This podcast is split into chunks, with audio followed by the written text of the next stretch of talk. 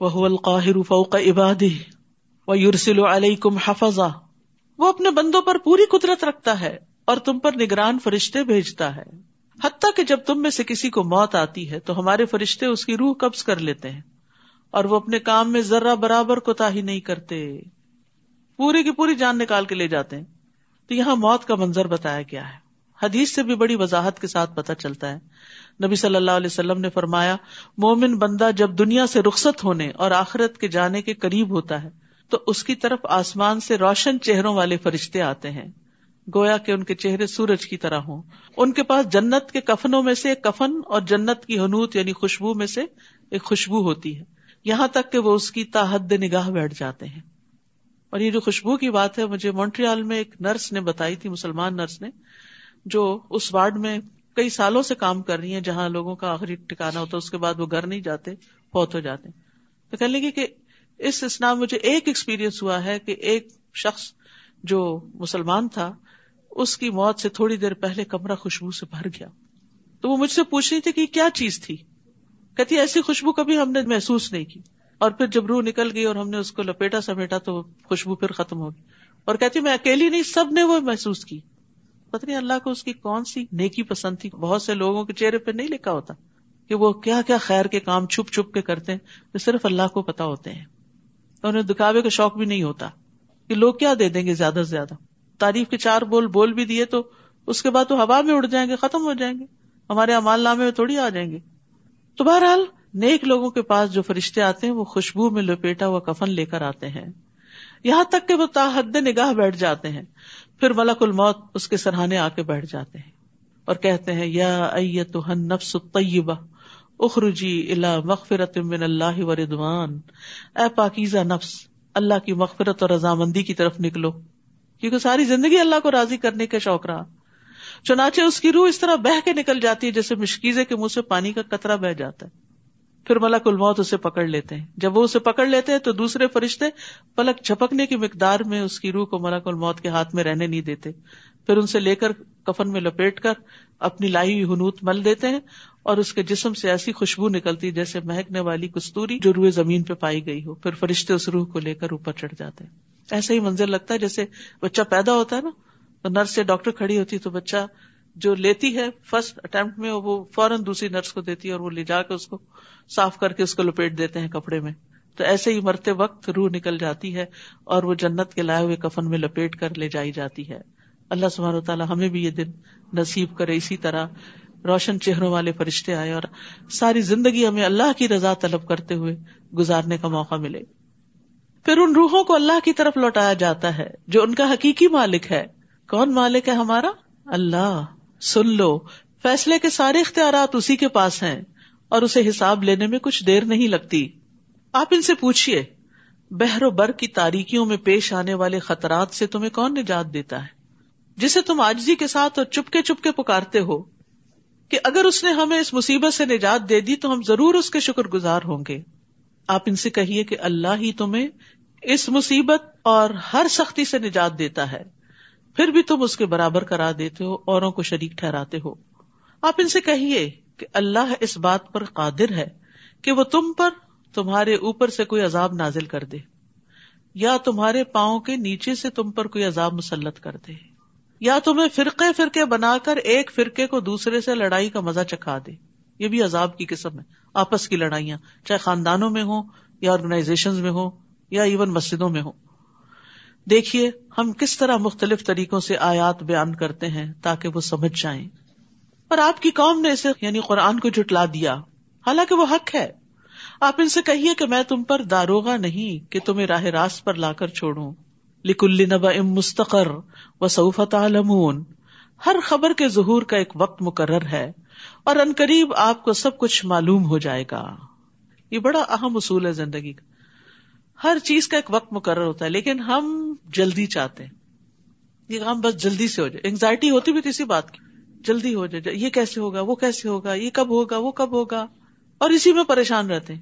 اور یہ بھول جاتے ہیں کہ ہر چیز کا اللہ نے ایک وقت مقرر کر رکھا۔ قجا اللہ لکل شعی قدرا۔ اور جب اس وقت پر وہ چیز ہوتی ہے تو آپ کہتے اچھا اس سے زیادہ مناسب وقت کوئی نہیں تھا۔ لیکن جب تک لا علم جاہل ہوتے ہیں، اعتراض ہی کرتے رہتے ہیں کہ اللہ ایسا کیوں نہیں کر رہا، یہ دعا کیوں نہیں قبول ہو رہی اور وہ کیوں نہیں مسئلہ حل ہو رہا۔ اور جب آپ ان لوگوں کو دیکھیں جو ہماری آیات میں نکتہ چینیاں کرتے ہیں۔ وہ ادارہ الدین یخوزون فی آیات نا فردن ہوں تو ان کے پاس بیٹھنے سے اعراض برتی ہے۔ ایسے لوگوں کی مجلس میں مت بیٹھے جو قرآن پہ اعتراض کرتے ہیں اور قرآن پہ بحث کرتے ہیں۔ حتیٰ کہ وہ کسی دوسری بات میں لگ جائیں۔ اور اگر شیطان آپ کو بھلا دے، تو یاد آنے کے بعد ظالم لوگوں کے ساتھ مت بیٹھیے۔ ایسے لوگ ظالم ہیں۔ تو اس میں بہت بڑا سبق دیا گیا ہمیں کہ اللہ کی آیات میں بحث کرنے والی مجلسوں سے اجتناب کرنا چاہیے۔ اس مجلس کو چھوڑ دینا چاہیے۔ خواہ کوئی مومن ہو یا کافر۔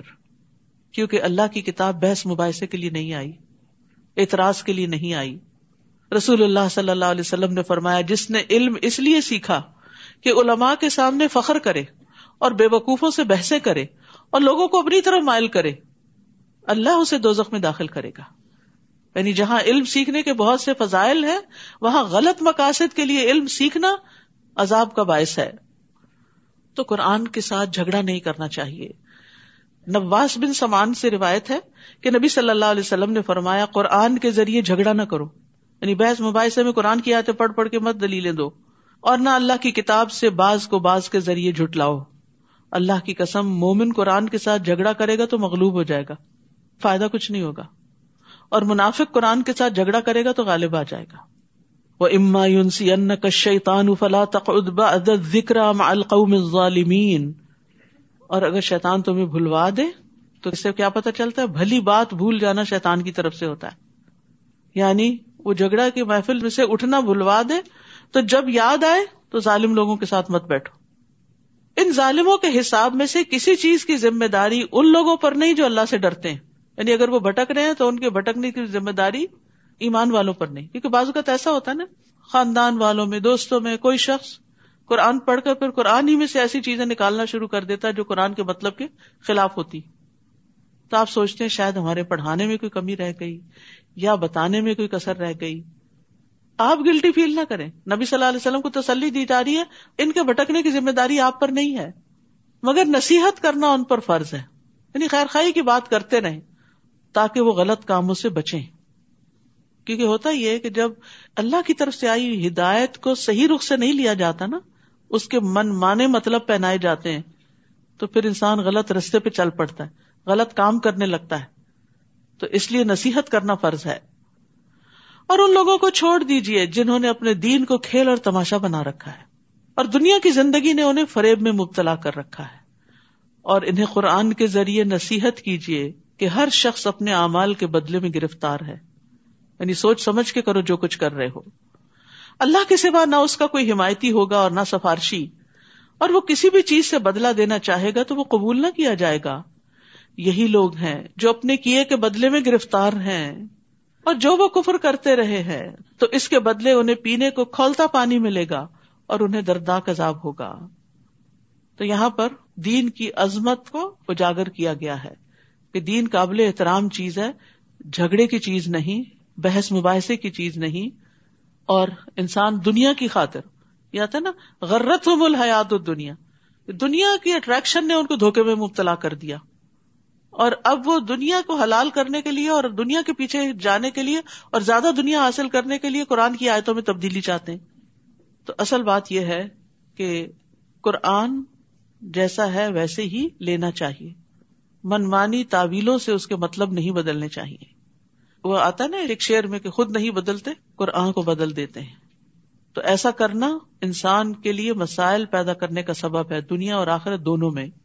کل من دون اللہ مالا ينفعنا ولا يضرنا آپ ان کافروں سے کہہ دیجیے، کیا ہم اللہ کو چھوڑ کر ان کو پکارے جو نہ ہمیں فائدہ دے سکتے ہیں اور نہ ہمارا کچھ بگاڑ سکتے ہیں یعنی بتوں وغیرہ کو۔ جب اللہ نے ہمیں ہدایت دے دی، تو کیا اس کے بعد ہم الٹے پاؤں پھر جائیں؟ کیونکہ اہل مکہ بار بار مسلمانوں کو اسی طرف لاتے تھے کہ اپنے آبا و اجداد کا دین نہ چھوڑے جیسے کسی کو جنگل میں شیتانوں نے بہکا دیا ہو اور وہ حیران و پریشان ہو اور اس کے ساتھ ہی اسے پکار رہے ہوں کہ اگر ہدایت درکار ہے تو ادھر ہمارے پاس آؤ۔ آپ انہیں کہیے کہ ہدایت تو وہ ہے جو اللہ دے۔ اور ہمیں تو یہی حکم ہوا ہے کہ ہم رب العالمین کے فرما بردار بن جائیں۔ تو بات یہ ہے کہ گمراہی ہدایت سے الگ کر دی گئی ہے۔ اور ہدایت جو ہے وہ وہی ہے جو اللہ کی طرف سے آتی ہے۔ بندوں کی باتیں اور فلسفے ہدایت کا باعث نہیں ہوتے۔ اور نماز قائم کیجیے اور اس سے ڈرتے رہیے، تقوی اختیار کیجیے اور وہی تو ہے جس کے حضور تم سب جمع کیے جاؤ گے۔ وہی تو ہے جس نے آسمانوں اور زمین کو حق کے ساتھ پیدا کیا ہے۔ اور جس دن وہ قیامت کو کہے گا کہ ہو جا تو وہ قائم ہو جائے گی۔ اس کی بات سچی ہے، اور جس دن سور میں پھونکا جائے گا، اس دن اسی کی حکومت ہوگی۔ وہ چھپی اور ظاہر سب باتوں کا جاننے والا ہے، اور وہ بڑا دانا اور ہر چیز کی خبر رکھنے والا ہے۔ وہ اسقال ابراہیم ابی آزر اتخذ اسنام علیہ ابراہیم علیہ السلام کا ذکر آ رہا ہے۔ تقریباً بیس جگہوں پر ابراہیم علیہ السلام کا ذکر آتا ہے اور ہر صورت میں اس کے مزاج کے مطابق۔ یہ صورت چونکہ کائنات کی نشانیوں کی طرف غور و فکر کرنے کی دعوت دیتی ہے، تو اسی مناسبت سے یہاں ابراہیم علیہ السلام کا حال بیان کیا گیا ہے۔ اور وہ واقعہ یاد کرو جب ابراہیم علیہ السلام نے اپنے باپ آزر سے کہا تھا، کیا تم نے بتوں کو الہ بنا لیا؟ میں تو تجھے اور تیری قوم کو کھلی گمراہی میں دیکھتا ہوں۔ وہ کدال کا نوری ابراہیم ملکوت السماوات والارض۔ اسی طرح ہم ابراہیم کو آسمانوں اور زمین کا نظام سلطنت دکھا رہے تھے تاکہ وہ یقین کرنے والوں میں سے ہو جائے۔ ابراہیم علیہ السلام جو تھے وہ اللہ کے دوست تھے۔ ان کی بڑی خوبیاں تھیں۔ سب سے بڑی خوبی ان کی تھی کہ شرک سے بیزار تھے اور یکسو مسلمان تھے۔ کسی فرقہ واریت سے ان کا تعلق نہ تھا۔ ماں کانا ابراہیم یہودیوں ولا نسرانی اللہ کے دوست تھے۔ ان کی زندگی میں بہترین نمونہ ہے۔ لہٰذا جب بھی ابراہیم علیہ السلام کا ذکر آئے اور ان کے زندگی کا طرز عمل سامنے آئے تو اس میں خوب غور و فکر کرنا چاہیے کہ وہ کیا خوبیاں تھیں کہ جن کی بنا پر وہ اللہ کے پسندیدہ ترین بن گئے، دوست بن گئے۔ پھر جب اس پر رات تاری ہوئی ابراہیم علیہ السلام پر تو انہوں نے ایک ستارہ دیکھا۔ کہنے لگے، یہ ہے میرا رب۔ پھر جب وہ ڈوب گیا تو ابراہیم کہنے لگے، میں ڈوب جانے والوں کو پسند نہیں کرتا۔ پھر جب چاند کو چمکتا ہوا دیکھا تو بولے، کیا یہ ہے میرا رب؟ جب وہ بھی ڈوب گیا تو کہنے لگے، اگر میرے رب نے میری رہنمائی نہ کی تو میں گمراہ لوگوں میں سے ہو جاؤں گا۔ پھر جب سورج کو جگمگاتا ہوا دیکھا تو بولے، یہ ہے میرا رب۔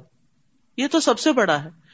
پھر جب وہ بھی ڈوب گیا تو کہنے لگے، اے میری قوم، جن سیاروں کو تم اللہ کا شریک بناتے ہو، میں ان سے بیزار ہوں۔ انی وجہ تو وجہ السماوات والارض والارض حنیفا وما انا من المشرکین۔ میں نے تو یکسو ہو کر اپنا چہرہ اس ذات کی طرف کر لیا۔ جس نے آسمانوں اور زمین کو پیدا کیا اور میں شرک کرنے والوں میں سے نہیں ہوں۔ اور ابراہیم کی قوم ان سے جھگڑا کرنے لگی۔ تو انہوں نے کہا، کیا تم اللہ کے بارے میں مجھ سے جھگڑا کرتے ہو؟ حالانکہ وہ مجھے ہدایت دے چکا ہے۔ میں ان سے نہیں ڈرتا جنہیں تم اللہ کا شریک بناتے ہو۔ ہاں اگر میرا رب چاہے تو اور بات ہو سکتی۔ میرے رب کے علم نے ہر چیز کا احاطہ کیا ہوا ہے۔ کیا تم کچھ بھی خیال نہیں کرتے؟ کہ جن ہستیوں کو تم پکارتے جن کو تم بت بنائے ہوئے وہ الہ بنائے وہ ان کے پاس کیا علم ہے؟ وہ کیا جانتی ہیں؟ ان کے پاس کیا طاقت اور کیا قدرت ہے؟ وہ تمہیں کیا دے رہی ہیں؟ اصل میں ابراہیم علیہ السلام کو اہل مکہ بھی مانتے تھے، قریش مانتے تھے مشرقین مانتے تھے۔ تو انہیں ان کی مثال دے کے سمجھایا جا رہا ہے، وہ تو شرک سے بیزار تھے اور تم ان کی اولاد ہو کر شرک میں کیوں پڑ گئے؟ اور ابراہیم کی قوم ان سے جھگڑا کرنے لگی۔ تو انہوں نے کہا، کیا تم اللہ کے بارے میں مجھ سے جھگڑتے ہو؟ حالانکہ وہ مجھے ہدایت دے چکا۔ میں ان سے نہیں ڈرتا جنہیں تم اللہ کا شریک بناتے ہو، کیونکہ وہ بار بار دھمکیاں دیتے تھے کہ ہمارے بتوں کی مار پڑے گی تم پر۔ ہاں اگر میرا رب چاہے تو اور بات ہو میرے رب نے ہر چیز کا علم کے ساتھ احاطہ کیا ہوا ہے۔ کیا تم کچھ بھی خیال نہیں کرتے؟ اور جنہیں تم نے اللہ کا شریک بنایا ہے، میں ان سے کیسے ڈروں؟ جبکہ تم اللہ کے ساتھ شریک بناتے ہوئے اللہ سے نہیں ڈرتے۔ مجرم تو تم ہو، جس کے لیے اللہ نے کوئی بھی سند نازل نہیں کی۔ پھر ہم دونوں فریقوں میں سے امن اور سلامتی کا زیادہ حقدار کون ہے؟ اگر تم کچھ جانتے ہو، وہ لوگ جو ایمان لائے، پھر اپنے ایمان کو ظلم یعنی شرک سے آلودہ نہیں کیا انہیں کے لیے امن اور سلامتی ہے اور یہی لوگ راہ راست پر ہیں۔ تو یاد رکھیے، خالص توحید ہی جنت میں داخلے کا باعث ہے۔ حدیث میں آتا ہے، جو اللہ سے اس حال میں ملے کہ اس نے اللہ کے ساتھ ذرا سا بھی شرک نہیں کیا، تو وہ جنت میں داخل ہوگا۔ یہ وہ ہماری دلیل تھی، جو ہم نے ابراہیم کو اس کی قوم کے خلاف دی تھی۔ ہم جس کے چاہیں درجات بلند کرتے ہیں۔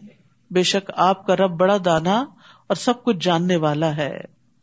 تو اللہ سبحان تعالیٰ نے دنیا میں بھی ابراہیم علیہ السلام کی دلائل کے ساتھ مدد کی اور ہم نے ابراہیم کو اسحاق اور یعقوب عطا کیے اور ہم نے ہر ایک کو سیدھی راہ دکھائی اور نوح کو اس سے پیشتر ہدایت دے چکے تھے۔ وہ اس ابراہیم کی اولاد میں سے ہم نے داؤد، سلیمان، ایوب، یوسف موسا اور ہارون کو ہدایت دی تھی۔ اور ہم نیکوکاروں کو ایسی ہی جزا دیتے ہیں۔ نیک لوگوں کو ایسی جزا دیتے ہیں کہ نسلوں میں خیر جاتی۔ ابراہیم علیہ السلام تو اپنا کام کر کے چلے گئے۔ یعنی اس کے بعد ہر جنریشن میں ان کی اولاد میں سے پیغمبر آتے رہے آتے رہے آتے رہے۔ کتنا بڑا صدقہ جاریہ۔ اللہ کسی کی نیکی ضائع نہیں کرتا۔ بس اللہ کے لیے خالص ہونے کی ضرورت ہے۔ پھر اولاد بھی سمر جائے گی اور اس کے بعد اولاد کی اولاد کے اندر بھی انشاء اللہ خیر آئے گی۔ تو آزمائشیں تو آئی تھی ابراہیم علیہ السلام پر، لیکن انعام بھی ملے۔ اور وہ انعام نیک اولاد کی شکل میں تھا کہ ان کی آنکھیں ٹھنڈی رہیں۔ اور زکریا یاہیا عیسا اور الیاس کو بھی، یہ بھی ان کی اولاد میں سے تھے۔ یہ سب لوگ نیک تھے۔ اور اسماعیل اور الیسا اور یونس اور لوت کو بھی، ان میں سے ہر ایک کو ہم نے اقوام عالم پر فضیلت دی تھی۔ اور ان کے آبا و اجداد، ان کی اولاد اور ان کے بھائیوں میں سے بھی بعض کو ہم نے منتخب کر لیا تھا۔ اور سیدھی راہ کی طرف رہنمائی کی تھی۔ یہ اللہ کی ہدایت ہے۔ اپنے بندوں میں سے جسے وہ چاہتا ہے اس ہدایت پہ چلاتا ہے۔ اور اگر وہ لوگ یعنی مذکورہ انبیاء بھی شرک کرتے تو ان کا سب کیا کرا برباد ہو جاتا۔ کسی سے بھی شرک قبول نہیں۔ یہ وہ لوگ ہیں جنہیں ہم نے کتاب بھی دی، قوت فیصلہ بھی اور نبوت بھی۔ اتنے بڑے بڑے انعامات۔ اگر یہ کافر ان باتوں کا انکار کرتے ہیں یعنی اہل مکہ نہیں مانتے، تو پرواہ نہیں۔ ہم نے کچھ اور لوگوں کے سپرد یہ خدمت کر دی ہے جو ان باتوں کے منکر نہیں۔ یہی لوگ ہیں جنہیں اللہ نے ہدایت کی تھی۔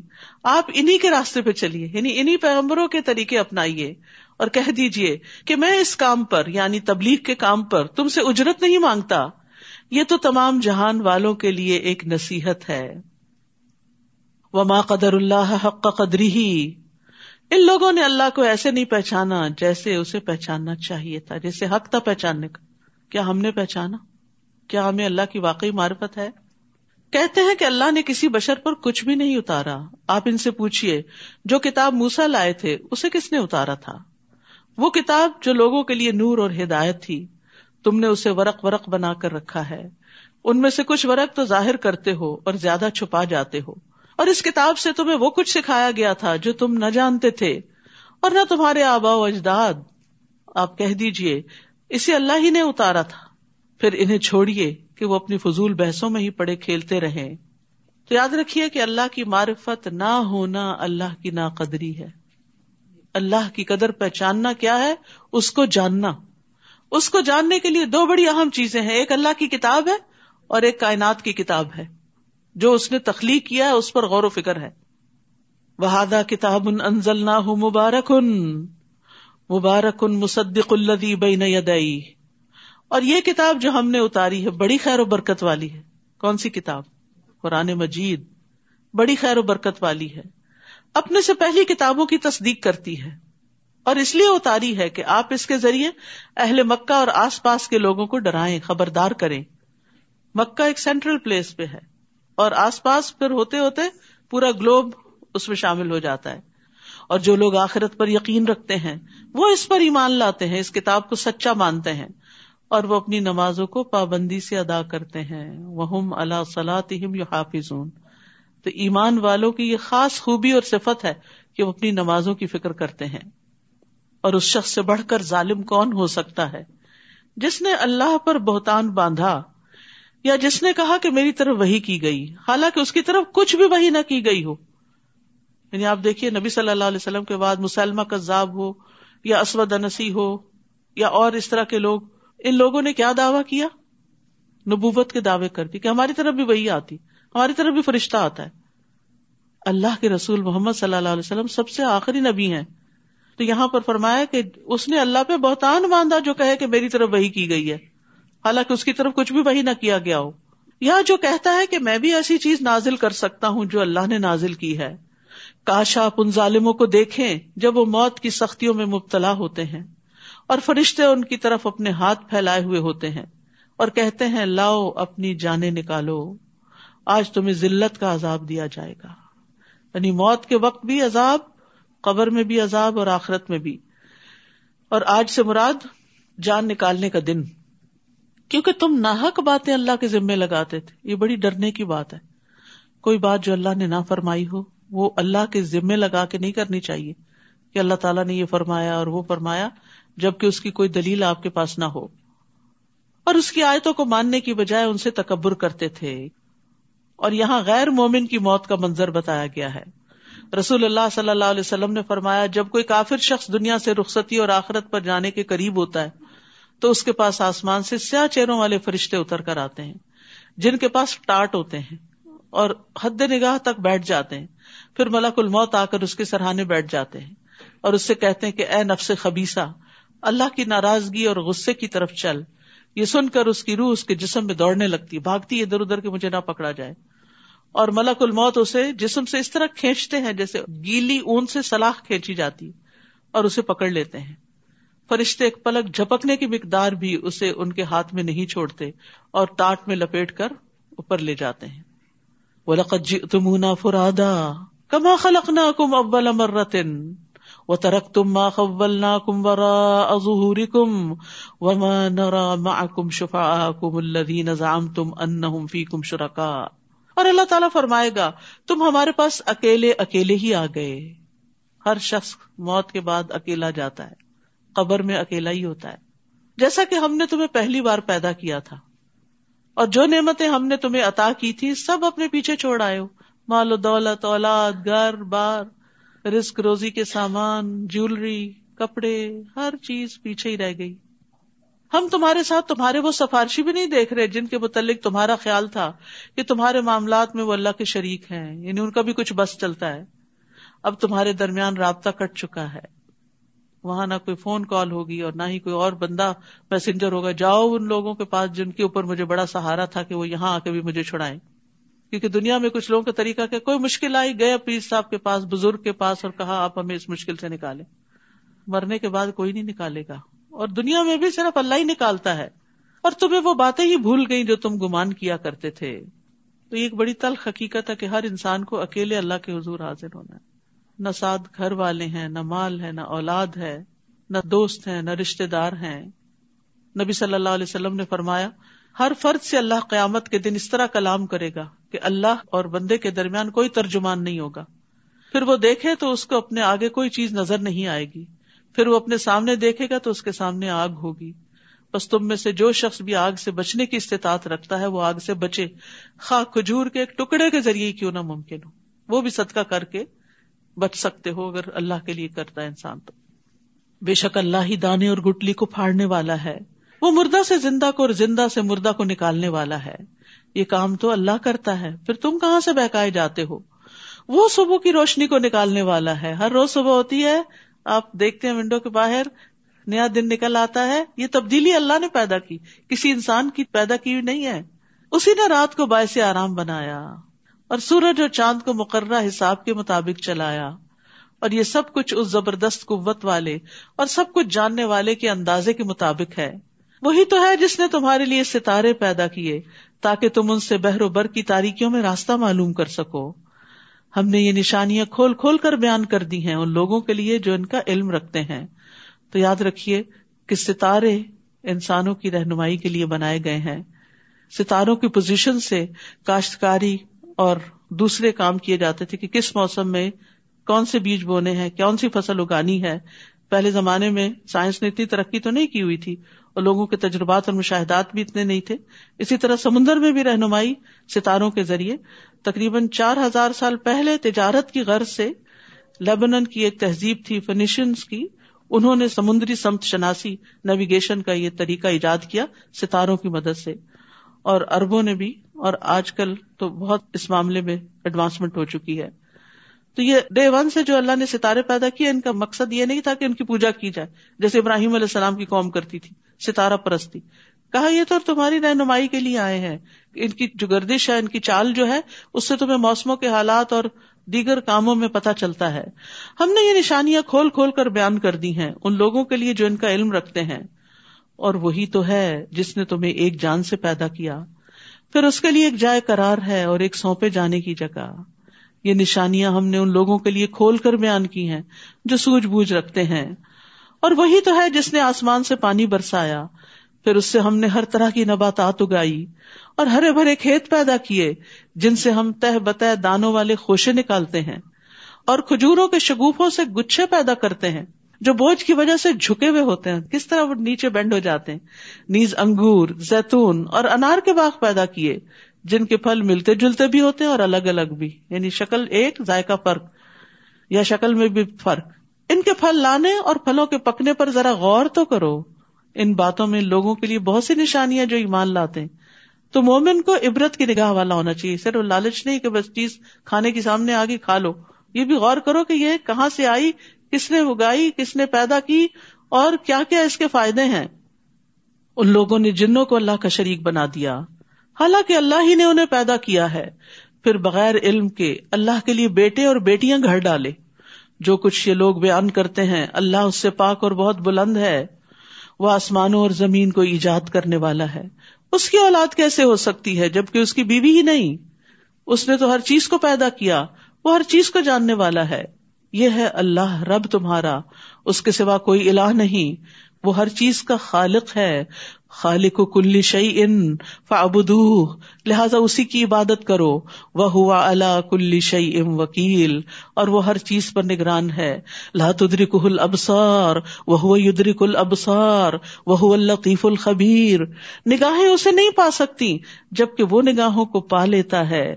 اور وہ بڑا باریک بین ہے، اور ہر چیز کی خبر رکھنے والا ہے۔ تمہارے رب کی طرف سے بصیرت افروز دلائل آ چکے ہیں۔ اب جو شخص بسارت سے کام لے گا تو اس کا اپنا ہی بھلا ہے اور جو اندھا بنا رہے گا، اس کا نقصان بھی وہی اٹھائے گا اور میں تم پر محافظ نہیں ہوں۔ اور اسی طرح ہم اپنی آیات کو مختلف پیراؤں میں بیان کرتے ہیں اور اس لیے کرتے ہیں تاکہ منکرین حق یہ نہ کہنے لگے کہ تم نے کسی سے پڑھ لیا ہے اور اس لیے بھی کہ جو اہل علم ہے ان پر آیات کو واضح کر دیں۔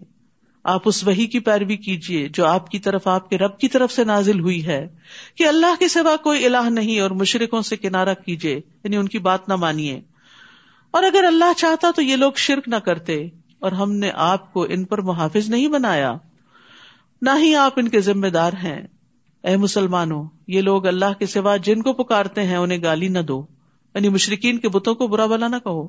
ورنہ یہ لوگ جہالت کی وجہ سے چڑھ کر اللہ کو گالی دیں گے۔ اور سبب تم بن جاؤ گے۔ اسی طرح ہم نے ہر گروہ کے عمل کو خوشنما بنا دیا۔ پھر انہیں اپنے رب کی طرف لوٹ کر جانا ہے۔ تو جو کچھ یہ کرتے رہے، اس کی انہیں وہ خبر دے گا۔ اور یہ لوگ اللہ کی پکی قسمیں کھاتے ہیں کہ اگر ان کے پاس معجزہ آ جائے، تو وہ اس پر ضروری مان لے آئیں گے۔ آپ انہیں کہیے کہ معجزے تو اللہ کے پاس ہیں۔ اور تمہیں کیسے سمجھایا جائے کہ اگر کوئی معجزہ آ بھی جائے، تب بھی یہ ایمان نہیں لائیں گے۔ یہ ماننے والے نہیں، یہ تو صرف بہانا ہے، ٹالنے کی بات ہے۔ وہ نقلب افعدت ہوں و ابسار ہوں کما لم یو امنو بھی اول مرتن و نظر ہوں فی یا مہون اور ہم ان کے دلوں کو اور ان کی آنکھوں کو ایسے ہی پھیر دیں گے جیسے وہ پہلی بار بھی اس قرآن پر ایمان نہیں لائے اور انہیں ان کی سرکشی میں ہی بھٹکتے چھوڑ دیں گے۔ اللہ تعالیٰ ہمیں اس سے محفوظ رکھے۔ وہ آخر داوانا ان الحمد للہ رب العالمین۔ سبحان اللہ و بحمد کا اشد اللہ اللہ اللہ انتا استخر کا و اطوب السلام علیکم و رحمۃ اللہ وبرکاتہ۔